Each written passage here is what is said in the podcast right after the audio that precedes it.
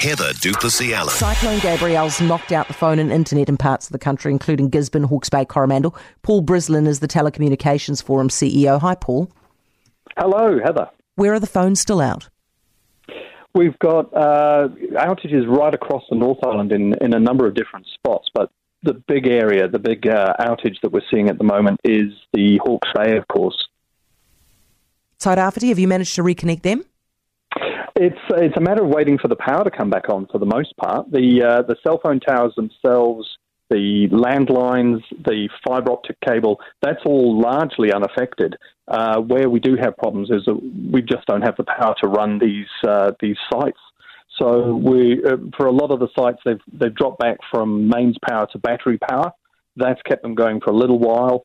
Uh, they they're now running out, so we've got to try and get generators into the area, and then of course you've got to fuel them. So Napier, for example, uh, we've got enough generators in Napier, but because the roads are in such a state, we can't get fuel trucks in to fuel the generators to run the cell phone network. So it is kind of uh, a bit of a chicken and an egg problem at the moment while we wait for the, uh, the the power companies to come back online. Paul, how long before these guys realistically get their phones reconnected then?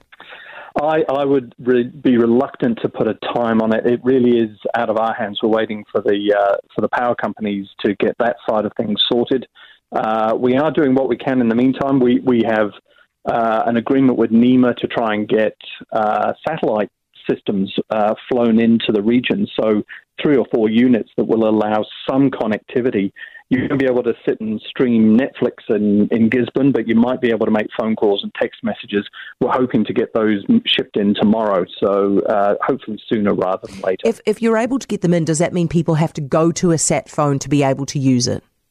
No, no. These, this is uh, for for backhaul, we call it. So this would connect into the network, and then customers would use their own devices, their own mobile phones, or um, their own um, uh, laptops or devices, whatever you've got, to make a call using that as a network is very limited in terms of capacity. So you won't be able to have everybody suddenly phoning home to make sure everybody's okay.